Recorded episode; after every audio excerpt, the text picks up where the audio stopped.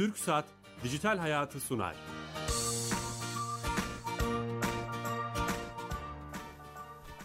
Herkese merhaba, ben Bilal Eren. Teknoloji, internet ve sosyal medyanın daha geniş anlamda dijitalleşmenin hayatlarımıza etkilerini konuştuğumuz Dijital Hayat programımıza hoş geldiniz. Her cuma saat 15.30'da TRT Radyo 1 mikrofonlarında İstanbul Harbiye stüdyolarından yaptığımız programı bugün İstanbul Üniversitesi Hukuk Fakültesi'nden yapıyoruz. Çok heyecanlıyız. Burada e, akademik bir ortamda e, e, önemli bir konuyu konuşacağız. 9.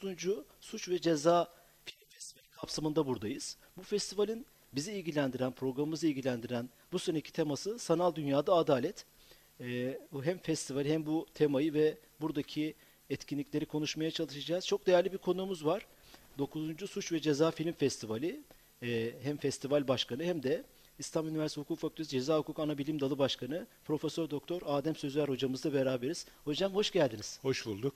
Şeref verdiniz. Aslında biz de sizin mekanınızdayız. Evet siz de hoş geldiniz. Sağ olun teşekkürler. Çok tarihi bir mekanda e, yayınımızı gerçekleştireceğiz. Hani zamanı da iyi kullanmak açısından hemen festivalle hiç bilmeyenler için festival nedir, neyi amaçlamaktadır? Şimdi bu odada görüyorsunuz bizim hocalarımızın resmi var. Ee, Atatürk'ün e, burada derse girdiği zamanki derse e, fotoğrafları var, e, kitaplar var. E, biz burada hep e, ceza hukuku, suç, adalet konularını konuşuyoruz hep üniversitenin altında. Özellikle Türk Ceza Hukuku reformu yapıldıktan sonra biz bu reformları hayata nasıl geçiririz diye düşünmeye başladık. Tabii ki reform sadece hukukçular için yapılmıyor. O toplum için yapılıyor. Bu yüzden de toplumun da o reformu bir paydaşı e, olabilmesi, ve reformları içselleştirmesi bakımından ne yapalım dedik. Hep böyle üniversitede güzel tarihi mekanlarda e, konuşup e, yayınlar yapmak akademik bakımından önemli. Fakat toplum yönünü nasıl yapalım diye düşündük. İşte o sırada e, bizim aklımıza e, bunu sinema yoluyla yapalım. E, bir e, kitle iletişim aracıyla. Evet. Yani en uygun şey sinema gelmişti aklımıza ve 9 yıl önce Suç ve Ceza Film Festivali fikri bu odada e, doğdu. Bu yıl dokuzuncusuna e, geldik. Tabii ki biz e, bu işin festival yönünü hiç bilmiyorduk. Bu dokuz yıl içinde e, bir şeyler öğrendik, e, öğrenmeye de devam ediyoruz. Bizim e, bakış açımız şuydu, evet toplumla birlikte yapacağız. Fakat nasıl yapalım e, bunu diye düşündüğümüzde sinema dünyası akademik dünya yani farklı disiplinleri bir araya getirelim. Farklı bakış açıları olsun. İnsanlar bir taraftan akademinin bakış açısını görsün, bir taraftan da sinemanın bakış açısını görsün. Bunlar ortak platformda konuşsunlar. E, sinemalarını, e, filmlerini göstersinler ve akademisyenler de tebliğlerini sunsunlar. O yüzden de ben e, bu festivale e, kitaplı festival diyorum. Çünkü bu tebliğler her sene kitap olarak da yayınlanıyor. Bu açılardan baktığımızda da dünyada kendi açısından tematik film festivali tek yani. Yani her e, festivalden sonra bir de o festivalin e, akademik programındaki metinleri e, sunuluyor ve hep konu aslında adalet ve hukuk çizgisinde gidiyor ama her sene tabii ki spesifik bir e, konuyu ele alıyoruz. İşte ilk senemizde biz darbelerle yüzleşme dedik, kadına yönelik şiddet ve ayrımcılık dedik, çocukça adalet dedik, mültecilik dedik ta o yıllarda. Ben e, Suriye'ye gittim hatta o zamanki e, durumu görmek için büyük uyarılarda bulunduk ayrımcılık dedik ya bu özellikle İslami fobi Avrupa'da ortaya e, çıktı, başını almış gidiyor. Şimdi maalesef bizi de böyle Suriyeliler bahane edilerek bizde de ayrımcılığın çok çeşitli yönleri başladı. Ülkemizin en büyük sorunu uyuşturucu madde e, sorunu. Hani bütün dünya kullananları e, tedaviyle artık e, kontrol altına ediyor, terapiyle, e, bu sorunu çözmeye çalışıyor. Biz daha çok yani kullanıcıları cezaevine gönderiyoruz. Hani aslında bu e, tacirleri daha da çok sevindiren e, bir şey. Yoksulluğu ele aldık. E, 15 Temmuz darbesinden sonra e, darbeler ve terörizmi ele aldık ki İran darbesinden Güney Amerika'daki darbe, darbelere ama. kadar herkes o ülkelerden geldi anlattı. Ama her ülkedeki darbeye baktığımızda arkasında e, hep e, aynı unsurları Motivasyon gördük. var aynı motivasyon ama o motivasyonu organize eden aynı güç var. Ağır boy did it diyen. genellikle Güney Amerika'da da bugün de hala aynı süreçler Güney Amerika'da devam ediyor. Bakın Bolivya'da e, Bolivya'nın çoğu yerli halkı e, yerli yüzde sekseni ama bir beyaz kadın e, İspanyol elinde e, şeyle İncil'le e, şeye girdi. Yemin etti. Ya yemin etti ama önce parlamentoya girdi. Sanki bundan kaç yüzyıl önce İspanyolların orayı fethedişi gibi. Yani bunları konuştuk. E, dolu, ama dikkat ederseniz biz önden geliyoruz aslında e, biraz. E, çünkü biz konularımızı tespit edersek kendimiz oturup düşünmüyoruz. Çok yerden e, fikir ve, ve bilgi alıyoruz, öneri alıyoruz. Şimdi biz sanal dünyada aslında geciktik bile düşünüyoruz. E, çünkü e, bunu e, yeterince biz gündemde değil bu Türkiye'de. Bu seneki tema sanal dünyada Evet. adalet. Sebebi şu. Biz sanal dünya deyince sadece bu işin daha ziyade sosyal medya ve internet boyutundayız. Ama bu bunun ötesinde bir şey olduğunu, bütün e, iş dünyasını, e, Ekonomiyi. ekonomiyi, sosyal Toplumsal hayatı, hayatı. toplumsal hayatı değiştirecek büyük bir e, olay. Yani biraz önce akademik programımızda e, işte çocuklarla ilgili veriler konuşuluyordu. Yani daha çocukken e, bir takım sistemlere bu verileri koyduğumuz zaman devlet diyecek Aa, bu çocuk riskli çocuk. Yani e, anne baba çocuğu şeye getirmeyi unutmuş, e, bakıma getirmeyi unutmuş. Belki sırf bu nedenle çocuk ileride riskli çocuk alanına girecek gibi. E, yani bu kişisel verilerin e, bugün de işte bütün e, tartışma konusu oydu. Bu şekilde e, kullanılması ciddi riskler içeriyor. E, siz bunları hep gündeme getiriyorsunuz. İşte e, Amerika'daki seçimlerle bu başladı. Şimdi e, eskiden e, Amerika'nın havası şuydu. Ya bu alanı boş bırakalım.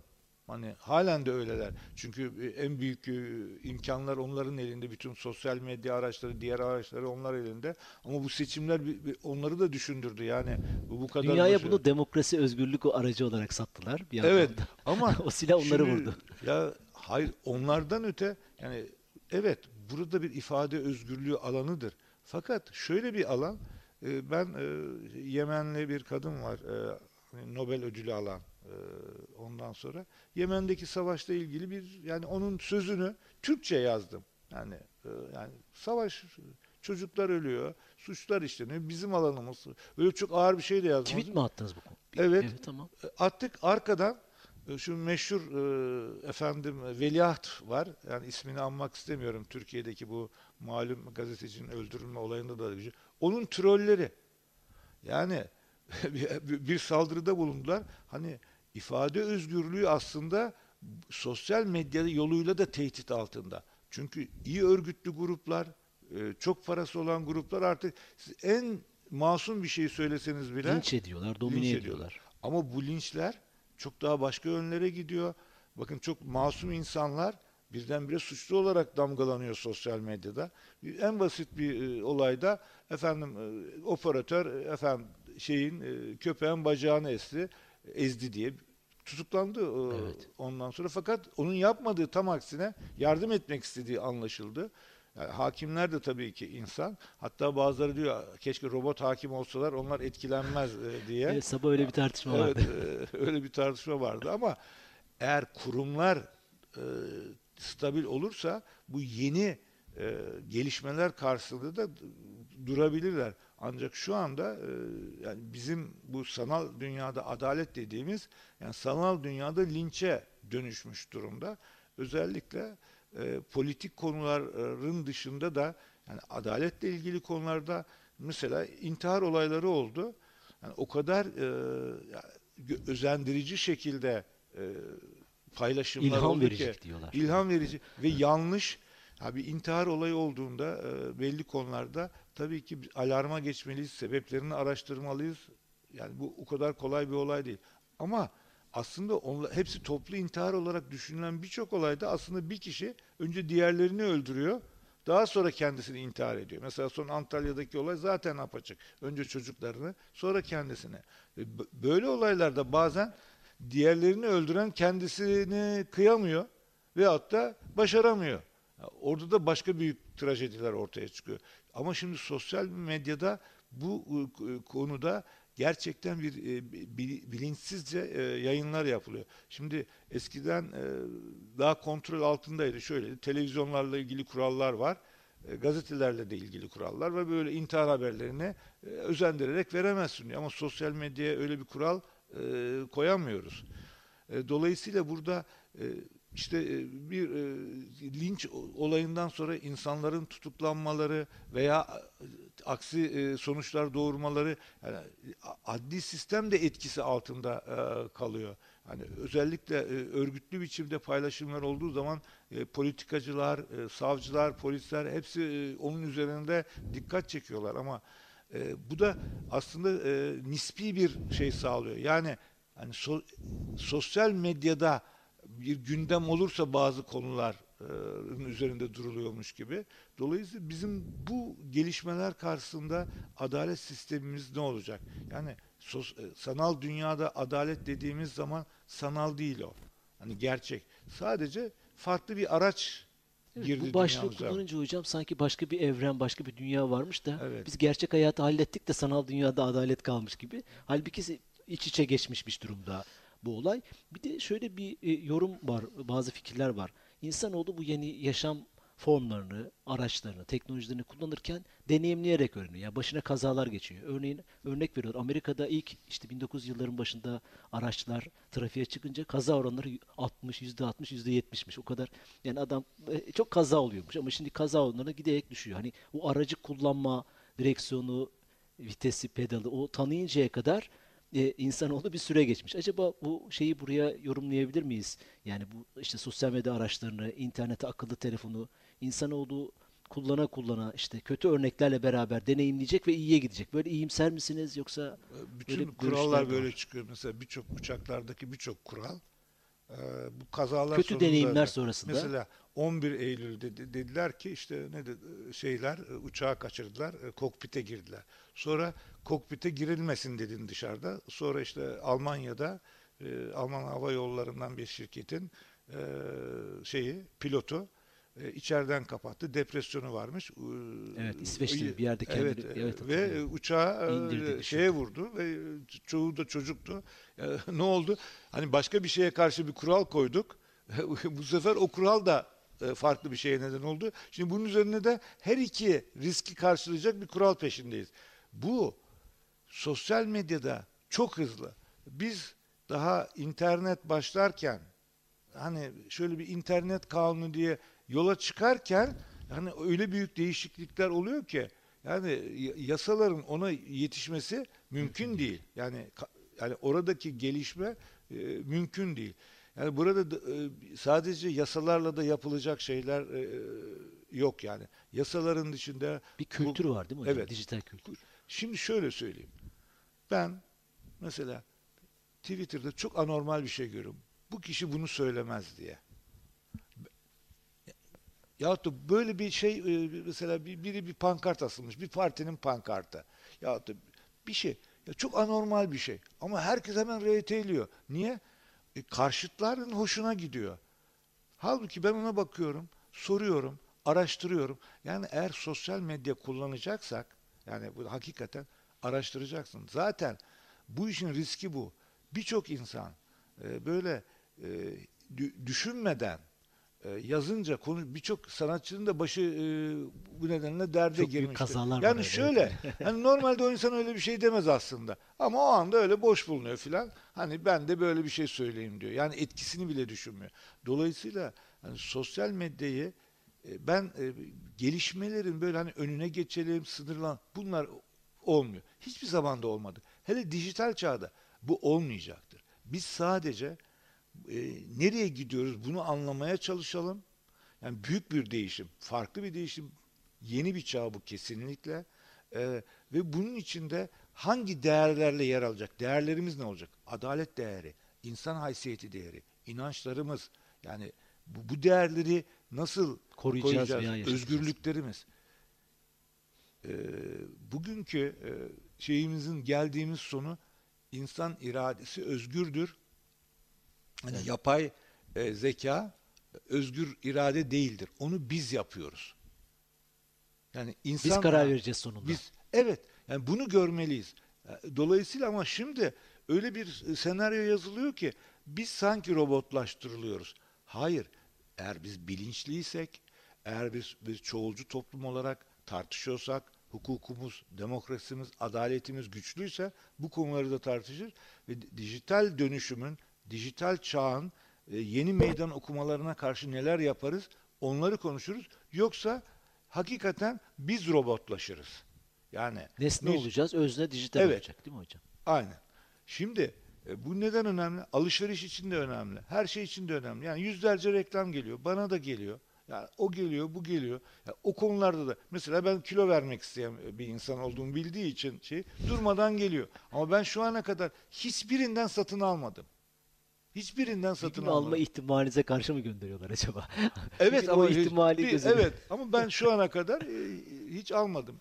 Dolayısıyla e, bu konularda kendimizi eğiteceğiz, çevremizi eğiteceğiz. Bundan e, kaçarak olmaz. Çünkü bunun olumlu yönleri de var. İletişimin artması, ya birçok konuda bizim bilgi alışverişinin çoğalması gibi olumlu yönleri de var. Şimdi aslında şu güzel değil mi? Şimdi dijital dünyada ne diyoruz? Birçok e, iş yapılamayacak. Birçok insan işsiz kalacak. Bu korkunç. Meslekler değişecek. Mesle- ama işsiz de kalacağız. Yani biz dijital dünyanın yeni iş alanı yaratabildiği pek göremiyorum. Yani yani yeni en son sizin mesleğiniz sanırım. Yani en tehlikesiz o görünüyor şu an. Ama e, o, o da çok yardım alacak. Yani e, o da çok yardım alacak. E, fakat peki biz bu durum karşısında aslında ne güzel. Daha çok bilimle uğraşırız, sanatla uğraşırız. Efendim daha çok e, çocuklarımızla ilgileniriz. Ne güzel boş öyle vakit öyle olacak. teoriler var. Daha çok balık tutacağız mesela. Balık tutmaya gideceğiz. Boş zamanlar kalacak. Evet.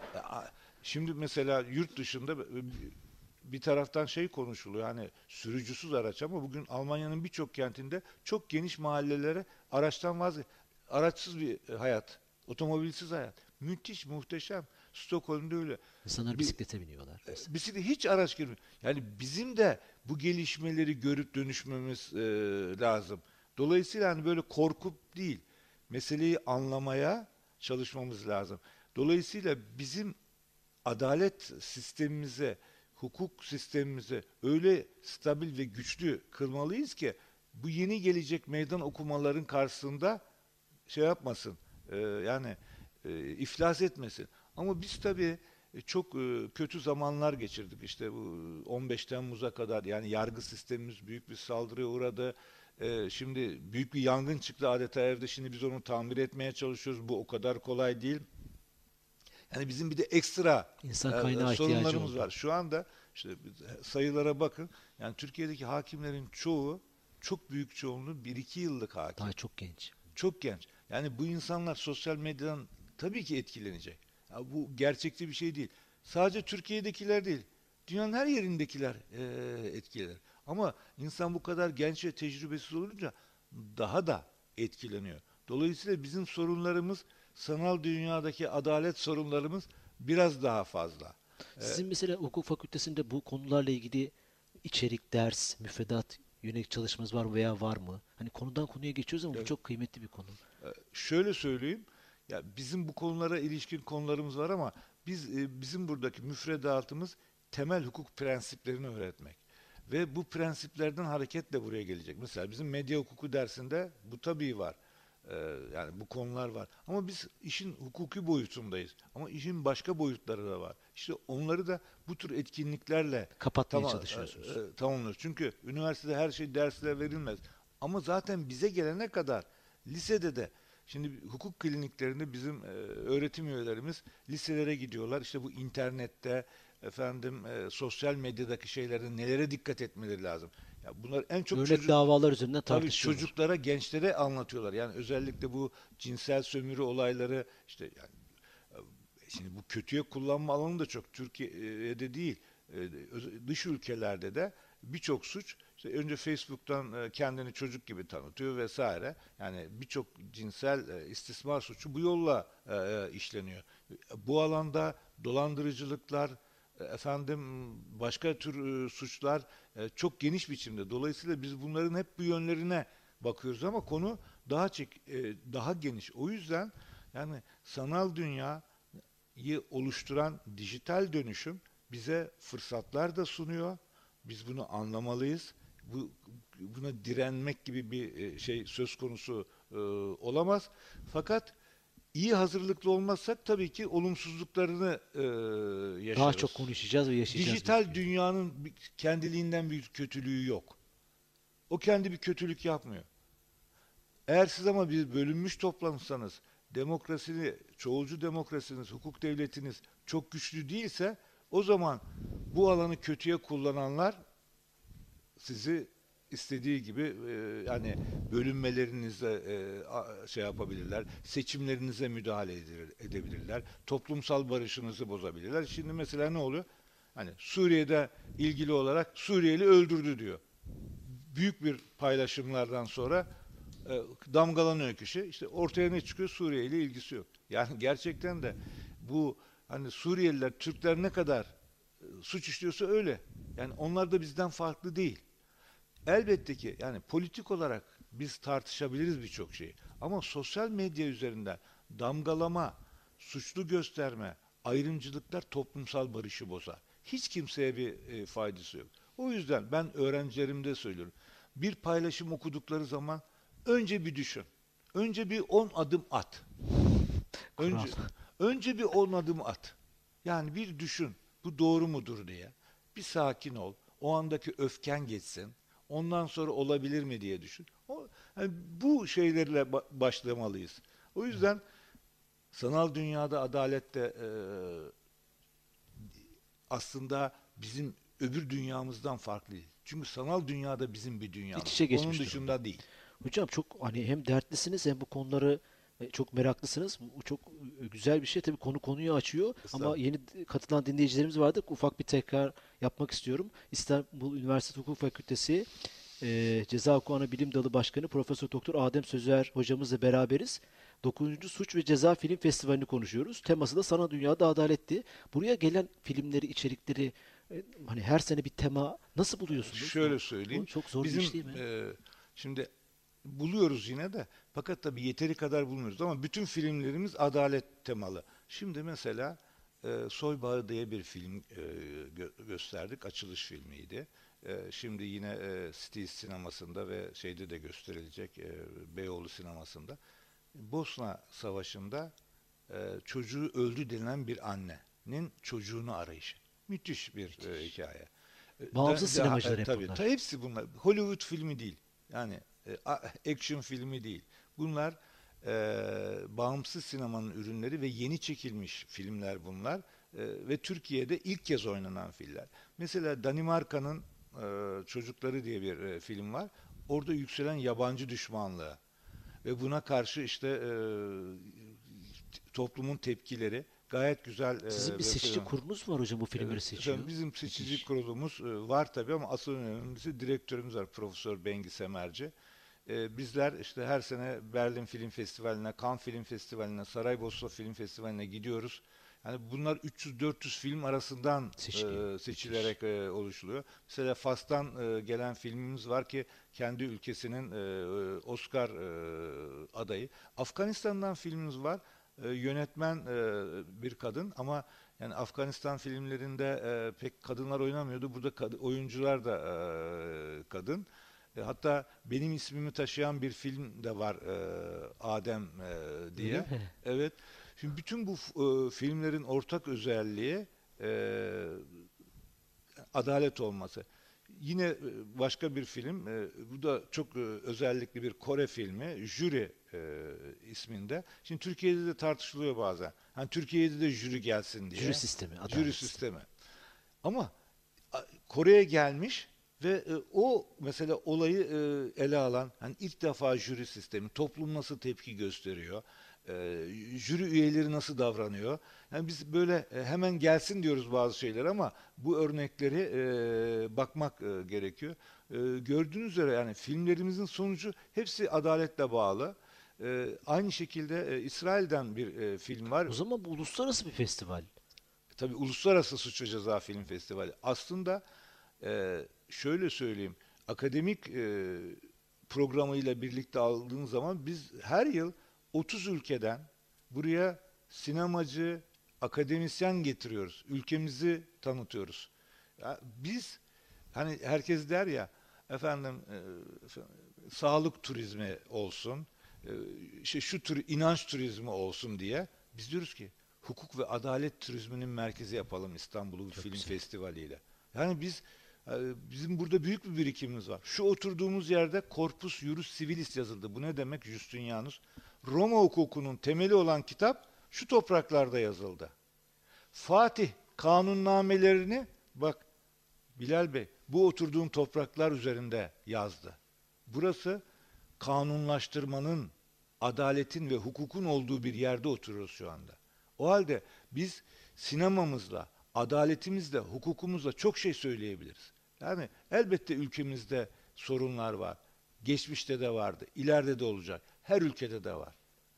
E, ama biz e, bize özgü fikirler, bize özgü filmler yapabiliriz. Bakın bir şey söyleyeyim. Mültecilik filmleri gösterdik biz. Bizim ülkemizde 4 milyon mülteci var. Yapılan film sayısına bakın. 500 tane e, mülteci almış e, şey e, ülkelerin e, şeyleri öyle filmler yapar ki muhteşem. Ama biz artık kendi e, filmlerimizi yapabiliriz. Bunun için de başka bir şey daha yaptık. Vizyonist var. Sinema endüstrisinde film nasıl yaparım, oyuncu nasıl olurum vizyoniste görebilirler. Çin'deki yönetmen bile buraya gelip Hocam. anlatıyor. Hocam çok teşekkürler ama vaktin sonuna geldik. Nasıl izleyebilir e, insanlar? Şimdi son, hemen birincisi 10 saniyede. Uluslararası Suç ve Ceza Film Festivali diye e, yazın e, Google'a. Orada her şey var. Tamam. E, Beyoğlu Sineması ve City Sinema'dayız. çok- Biletix'te bulabilirsiniz. Çok teşekkür ederiz. İstanbul Üniversitesi Hukuk Fakültesi Ceza Hukuku Anabilim Daş- Dalı Başkanı ve 9. Suç ve Ceza Film Festivali Başkanı Adem Sözer hocamızla beraberdik. Yapımcımız Yelda Karagöz, e, yönetmenimiz Erol Doğu ve Salih Yılmaz'a teşekkür ediyoruz. Yayınımız burada sona erdi. İyi hafta sonları, hoşçakalın.